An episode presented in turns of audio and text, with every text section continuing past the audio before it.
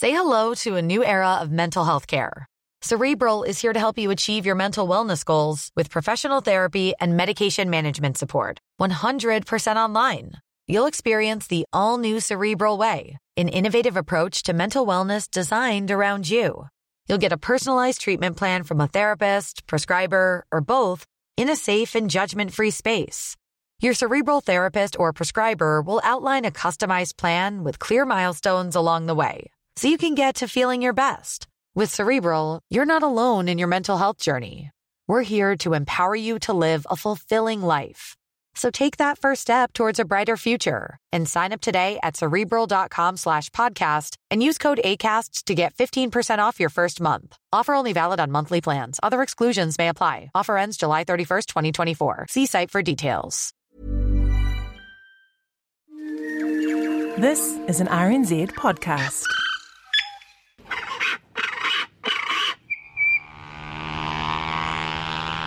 I like our changing world.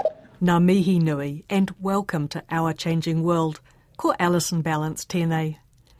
Later on, we've the story of fluorine from the Elemental podcast. But first, accents and how and why we speak the way we do are a fascinating area of research. Lynn Clark at the University of Canterbury is a linguist investigating New Zealand's distinctive regional Southland R. Working with her on the Marsden-funded project is postdoctoral researcher Daniel Villarreal. Most of us describe the Southland accent as a rolled R, but I know that's not quite right. So what exactly should we be calling it? There are a few different things that we call it. I think the main thing we call it probably is post-vocalic R. And that means R in a very specific environment, right? It only happens after vowels, okay, post-vocalic. So you get R all across New Zealand. Initially, like the word red, everybody says R in red, okay? But not everybody says R in car, like car rental, okay? So it's that very specific phonological environment that we're interested in, that post-vocalic R. That's the place where you sometimes get R and sometimes don't, so it's variable. My accent does it all the time, and in Southland, well, we just don't know what happens really. There's this stereotype, this kind of idea, this salience Um, associated with post-vocalic R, that people roll their R's. Um, and really all that means is that they sometimes say R after a vowel and sometimes don't.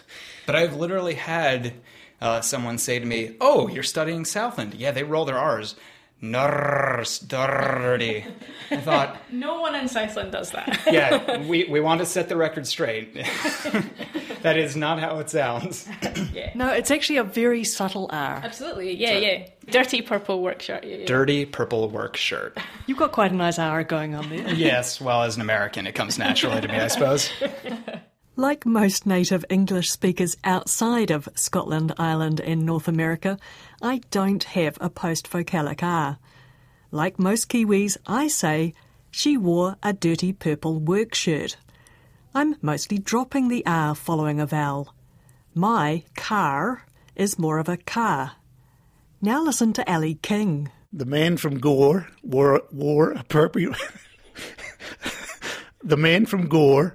wore a dirty purple shirt. As Daniel said, these slightly rolled post-vocalic R's, which linguists, by the way, describe as rhotic consonants, are something quite different from a full-on rolled R. R N Z's Otago Southland reporter Tim Brown has a strong post-vocalic R. Rory wore a dirty purple work shirt to court and Gore. But just to be clear, he doesn't roll his R's at the beginning of words. Ruby had a red robe. Historically, English speakers were much more rhotic than they are today. Back to Lynn. These days, you're almost entirely restricted to R after what we call a nurse vowel. So these are vowels that rhyme with the word nurse, not in my accent, um, but in a New Zealand accent. So nurse, okay? Nurse. uh, so you get things like nurse and words and church and earthquake, right? These ones are all nurse words. And this is where this variable R is largely restricted to now in Southland accents. But that wasn't always the case. So when we go back one hundred years or eighty years, then you find that there's much, much more R across different environments.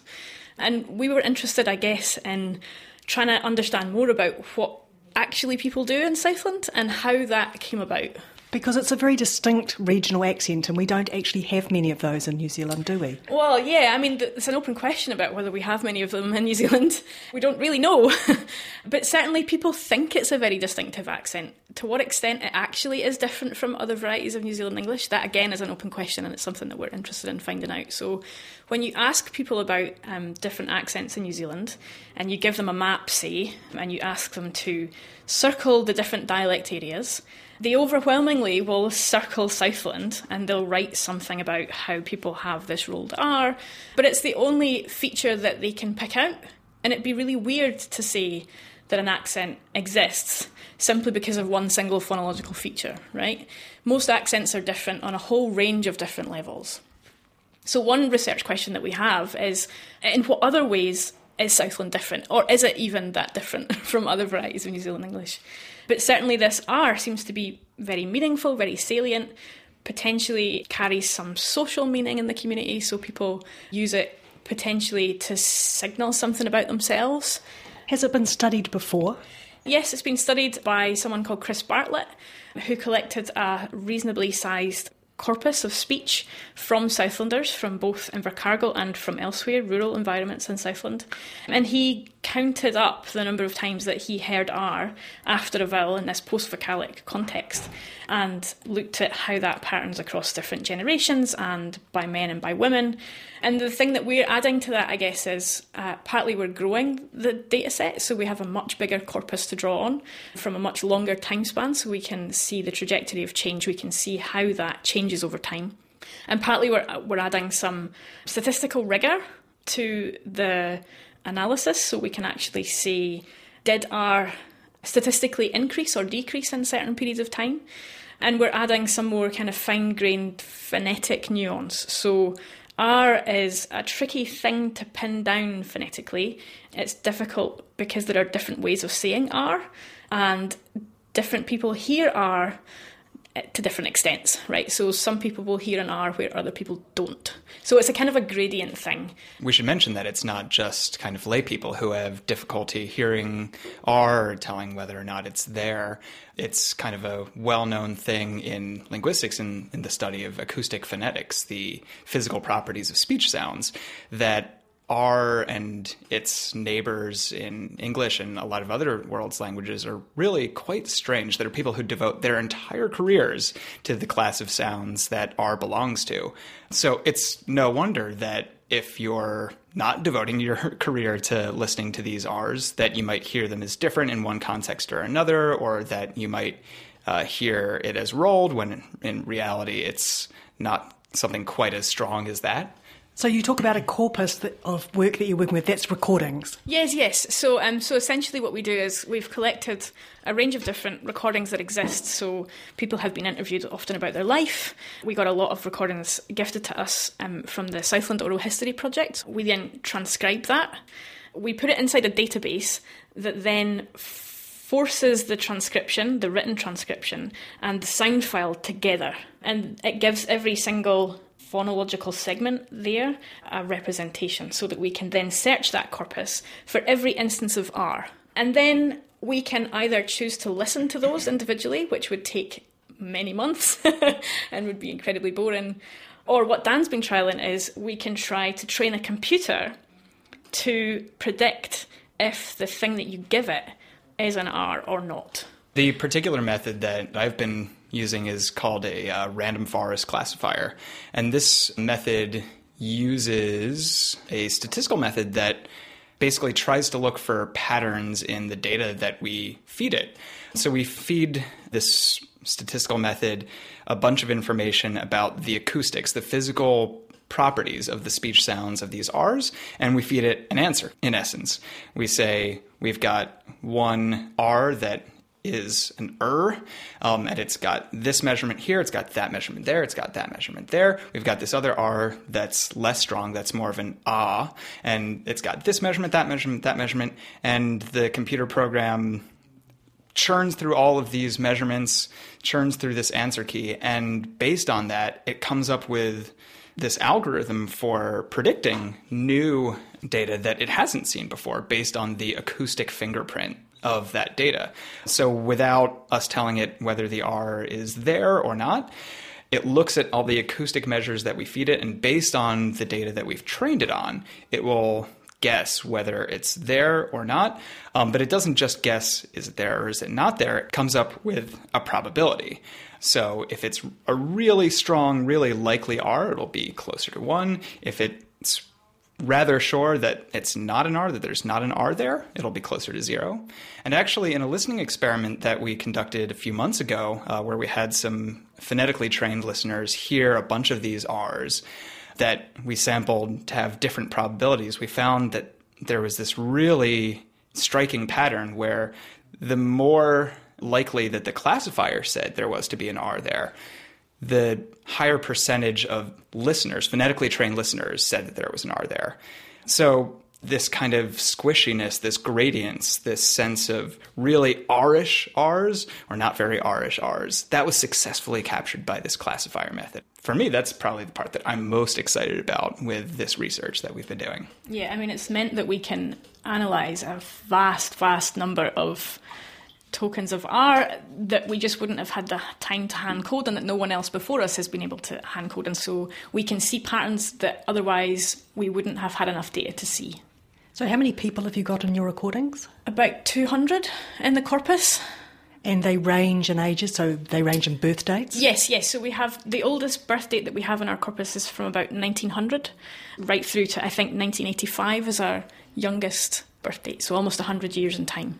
Lynn can't share recordings from the Southland Oral History, but Ngā Taonga Sound and Vision did a search for old archival recordings of rural Southland men, and the team found a couple of classics. Here's Bill Stewart, recorded in nineteen seventy-eight, talking about his childhood. He rolls his R's a lot, everywhere. I was born in Dunedin in eighteen ninety-six, and uh, I'm a Southlander. So I went, my mother, we went up to Dunedin so that I could be produced in Dunedin, but at the same time I am a Southlander, and I'm still very biased in favour of Southland. And I still back Southland for the Ranfurly Shield. My mother was born in Riverton well over one hundred years ago, in the very early days of Southland. My father came from the Black Isle across the water from Inverness. Now, nineteen oh three, I was about seven years of age at that time, and that was when the big hard winter took place. Everett Hill was recorded in nineteen ninety, recollecting buying his first car in the nineteen thirties when he was just thirteen years old. He's not so R-ful, but listen out for his first or first at the end. To me, it was the nicest car I've ever owned, and I've owned some nice cars, but it was because it was your first. Lynn and Daniel also have modern recordings from the Christchurch Earthquake Stories Project. This woman has only a slight rolled R in some words such as earthquake. First of all, my car was four blocks away, and the earthquakes hadn't stopped, nor the noise. Lynn and Daniel are only partway through their research, but they're already turning up interesting findings. Well, we're discovering, I guess, that it's much more complicated than we initially thought. So our preliminary reading around this topic had led us to believe that the story that existed about the development of R in Southland was was that it came and went and then came back. So there was a, a kind of a narrative that existed in New Zealand English linguistics literature that R was there initially in the input, and so early settlers were incredibly R-ful. And is that everywhere. Because they came from Scotland? Is that the story? Yeah, I mean, they didn't always come from Scotland, but certainly about sixty-five percent of them in Southland came from Scotland, and so it was certainly the majority variant. But there were other variants there in the mix too, so it, it wasn't that it was necessarily one hundred percent what we call R-ful, one hundred percent rotic. But yes, it seems like it's there among the early settlers, and then it tailed off at some point and has now come back in this nurse environment, okay? And that was what we thought we were going to find. That's not what we found. When we actually looked at this across a hundred-year time span, we found that the women from as early as nineteen hundred already had this nurse and other split. In other words, they were only using R following nurse fills, the pattern that we see today in Southland. They had that one hundred years ago, okay? The men didn't. They had R everywhere. They had more R following nurse, but they certainly had R everywhere. And so we find a situation where over time, what's happened with the women is that they have gradually increased the amount of R that they have following nurse fills, and still nothing elsewhere. And the men have adopted that pattern essentially, right? So they have gone through a series of trying to figure out their phonological system and eventually settled on the same system that the women had one hundred years ago, right, where they have this R following nurse environments and basically no R elsewhere. Um, and it's really, really unusual to find, uh, we don't really know of any other cases where you have such a very clear and stark gender split. So often you'll find in studies of language variation and change that women and men have different frequencies of variance. So you might well expect to find that men have more R than women. But it's almost unheard of, I think, to find that they have different phonological constraints on that variation, right? So the fact that the women had this phonological pattern where they only used R following nurse and not elsewhere, and the men didn't, we don't know of any other cases like that anywhere. And so we're trying to scratch our heads and figure out why that might be. That's one part of the kind of gender puzzle of the history and trajectory of Southland English. The other is that if you break down kind of the social factors guiding uh, variation in R in this community, not just by gender and not just by generation, but also where speakers were from, whether they were from Invercargill or from rural areas in Southland, uh, you find that it's rural men who use the most R, then men from Invercargill, and then women from rural Southland, and then women from Invercargill in decreasing order of roticity or artfulness. And that kind of squares with, I think, our kind of cultural image of like the Southlander who's, you know, hard at work on the farm, who is hard at work dealing with adverse weather conditions, et cetera. But what's strange about that is that it's usually the young women who are at the vanguard of change. It's not often the case that women look at the existing variation in a community, go, oh, the way that the older rural men sound, that's the way that I want to sound. So that's something that we have to detangle. And I think by looking potentially more into the social history of Southland, that's something that can help us understand why we see these patterns, which we don't see in any other speech communities. Yeah, so just to be clear, people think that R changed in Southland. There are essentially two changes here. So on the one hand, there's a change among the men where they adopted the same phonological constraints on R as the women already had. And then there's another change, which is that the women increased their frequency of R after nurse fills. One interesting thing that I could kind of anecdotally mention too is that there's this stereotype that this post-vocalic R is associated with Southland. But I think increasingly it's elsewhere in New Zealand. I have students who come up to me and say, I'm not from Southland, I'm from Christchurch, and I say work and purple. Uh, so I think there's a potentially a change in progress where we're starting to see this variant that was initially marked as a kind of a Southland older men variant uh, creep into other varieties of New Zealand English. And there are other Uh, changes too that we know of in Auckland English, where this R is returning to Auckland for potentially quite different reasons. So the linguistic situation today is unclear, but it seems like this R is no longer restricted to only Southland and is potentially spreading. Now, cast your mind back to Ali and Tim, both clearly from Southland, right? The man from Gore wore a dirty purple shirt. Where were you brought up, Ali? I was brought up in Southland. And to Canterbury. Rory wore a dirty purple work shirt to court in Gore. I'm Tim Brown, a regional reporter for R N Z based in Otago, Southland. I am a born and raised Otago boy, the son of an Otago boy, and unfortunately I picked up the characteristic Southland rolling of the R from my father, even though he never spent any time living in Southland, nor did I. So it is spreading. Where are Lynn and Daniel going to next take their Southland R accent research? Oh, there are a couple of different avenues of research that we are going to follow up with. One at the moment that we're interested in is trying to better understand what motivates people's choice, essentially, when they have this slot available to them after a nurse fill. Sometimes they'll say R and sometimes they won't, and so we're trying to understand what motivates that choice. And one thing that we've been thinking about lately is to what extent the topic of conversation potentially influences whether you decide to use an R there or not.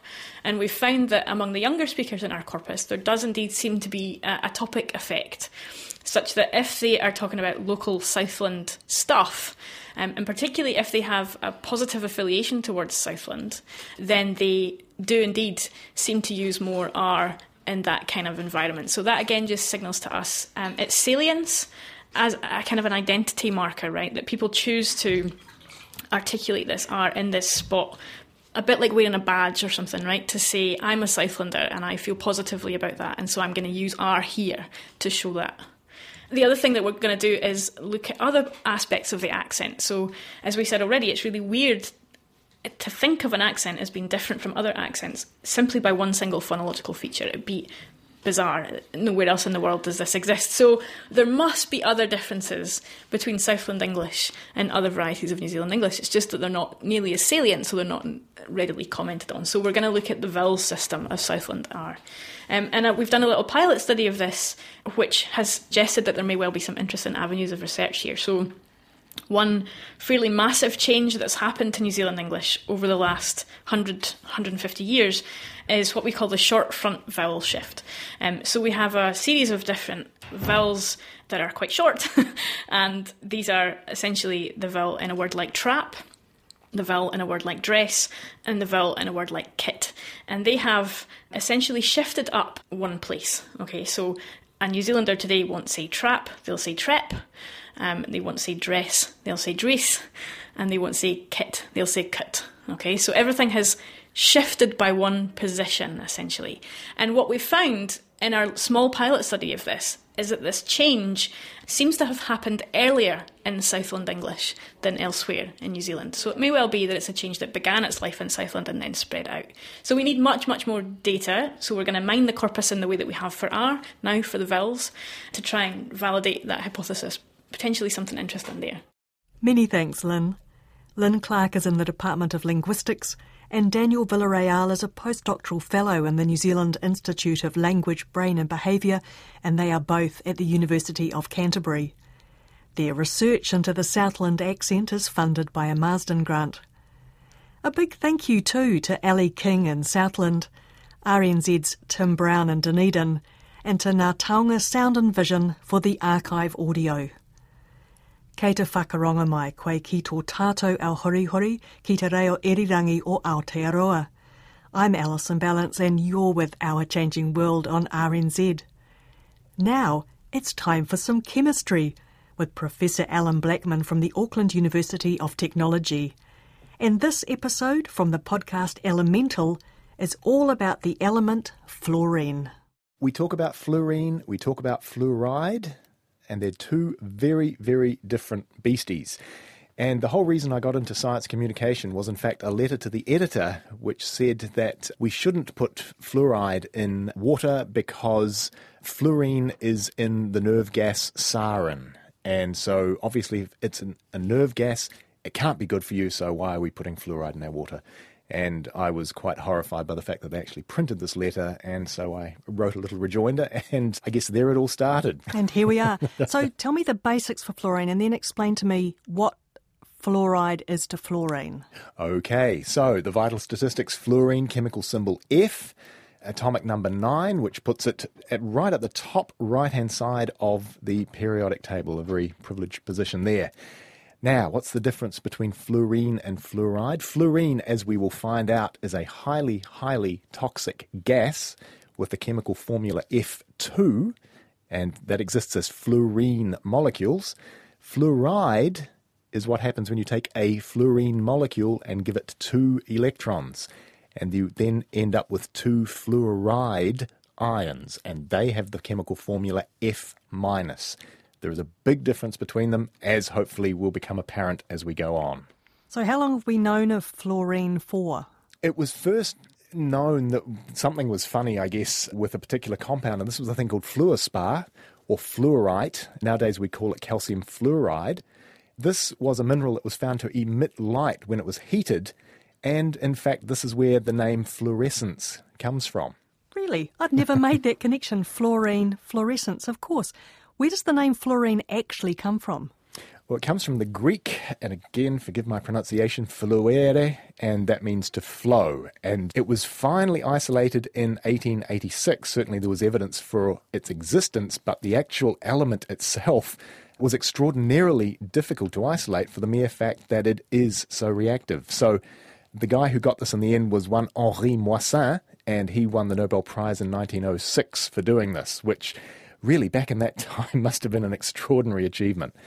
So as I say, it is very, very reactive. It's a pale green gas, and really it reacts with all the elements on the periodic table with the possible exceptions of helium, neon and argon. I'm just wondering how you store it then, if it's really reactive. Aha, you know, you've made yes. the gas. Yep. How do you keep it without just it glomping onto anything else that's lying around? What an excellent question. So what it's normally kept in is nickel cylinders. And what happens is that as soon as you put it in the nickel cylinder, it reacts with the nickel and it forms a nickel fluoride coating on the inside surface. And that nickel fluoride coating passivates the rest of the surface to further reaction with fluorine. So you can actually store it inside uh, nickel cylinders. And just to give you some idea of just how reactive it is and just how dangerous and why people shouldn't work with it, I had a visitor to my lab many, many years ago who worked in a laboratory where they had a fluorine generating uh, contraption. And somebody managed to leave the tap open one day, and accidentally this guy put his thumb over the outflowing fluorine gas, and his thumb caught fire. Oh, ouch. Yuck. So, yes, it is very, very, very reactive. Obviously, it's going to kill you if you inhale it. It's extraordinarily nasty like that.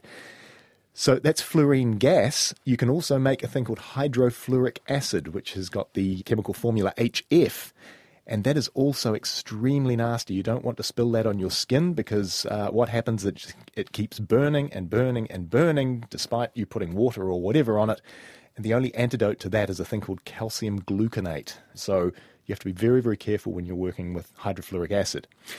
Now, having said that, we've got all the nasty parts of fluorine out of the way. Fluorine is, in fact, an essential trace element in humans, and you mostly find it in the bones and in the teeth. So uh, if it's an essential trace element, it can't all be bad. And what is also found is that many synthetic drugs, so people have estimated around about fifteen percent of all the drugs on the market actually contain fluorine, and these are fluorine atoms. The reason being that it aids in fat solubility. So when you want uh, your drugs to get into uh, fatty parts of the body, that is how you do it. So important in health, but highly toxic at the same time. It just depends a bit on the quantity and the state it's in. Indeed, like, like any poison, I guess. And one very uh, emotive, I guess, poison in which fluorine is found is ten eighty, okay? The name for ten eighty, the chemical name, is sodium fluoroacetate. And in fact, this is a natural product. ten eighty is indeed a natural product, and it comes from the Hefbla plant in southern Africa. It doesn't look like that when you spell it. I know. Now, I actually asked an Afrikaans speaker how to uh, pronounce that, and uh, it's a Hefbla, apparently. So. I'll just spell it for our listeners, G I F B L A A R. Yes. So, again, forgive as, as per usual, forgive my pronunciation, but it is a natural product. That is probably news to quite a few listeners. Now, you also get fluoroacetate in lots of plants in Western Australia.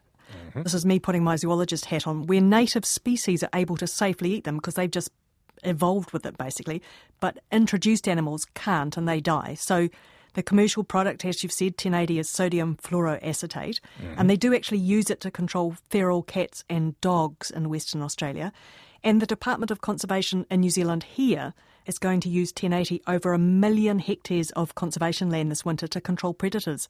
So in yep. my book, that's a great use of fluorine. What's yep, another agreed. use? I totally agree with you on that, Alison. I think it's a very, very useful weapon, I guess, in our fight against all of these uh, nasty imported species. Anyway, another use, um, this is a slightly nasty use as well, uranium enrichment. So if you want a nuclear power or a nuclear bomb, then what you have to do is to separate two isotopes of uranium, the two naturally occurring isotopes, uranium two thirty-five and uranium two thirty-eight. So most uranium is two thirty-eight, but two thirty-five is the fissionable isotope. So then the question then becomes, how do you separate those two? And what you do is you make uranium hexafluoride, U F six is its chemical formula, and it really, really surprisingly is a gas just above room temperature, which is very, very unusual. And what you then do is you put this gas in an enormous great centrifuge, and inside the centrifuge what happens is that the heavier version of U F six containing the two thirty-eight isotope will go to the edge first, and it will separate slightly from the uranium two thirty-five isotope. And so if you do this lots and lots and lots of times, you can then up your concentration of uranium two thirty-five from less than one percent up to around about the necessary four or five percent, which is what you need for fission. Well, you're the chemistry professor, and I'll take your word for it. So just coming back from nuclear reactions, at home then, I might have fluorine compounds in my medicine cupboard, yep. in the bathroom, in my toothpaste. What mm-hmm. else? One that everybody probably has heard of, a, a little thing called Teflon. And the discovery of Teflon was totally accidental. So Teflon is the non-stick coating on your frying pan. And this was first discovered in nineteen thirty-eight. A guy by the name of Roy Plunkett was working in his laboratory, and he had a cylinder of a gas called tetrafluoroethylene. And it was stated that this contained one kilo of the tetrafluoroethylene. He only got nine hundred ninety grams out of it, so the story goes, and he was intrigued as to what had happened to the other ten grams, and so don't try this at home, kids. He decided to cut the cylinder in half, and he found this white powder in the cylinder, and that white powder was eventually shown to be Teflon. Thanks, Alan. That was Alan Blackman from the Auckland University of Technology. And you can find all the episodes of Elemental, as well as the Kakapo Files podcast, on our webpage, rnz.co.nz slash Our Changing World. Many thanks for your company. Until next time, it's good night from me, Alison Balance. Pō Marie. Botox Cosmetic, out of botulinum toxin A, F D A approved for over twenty years. So, talk to your specialist to see if Botox Cosmetic is right for you. For full prescribing information, including boxed warning, visit Botox Cosmetic dot com or call eight seven seven, three five one, zero three zero zero. Remember to ask for Botox Cosmetic by name. To see for yourself and learn more, visit Botox Cosmetic dot com. That's Botox Cosmetic dot com.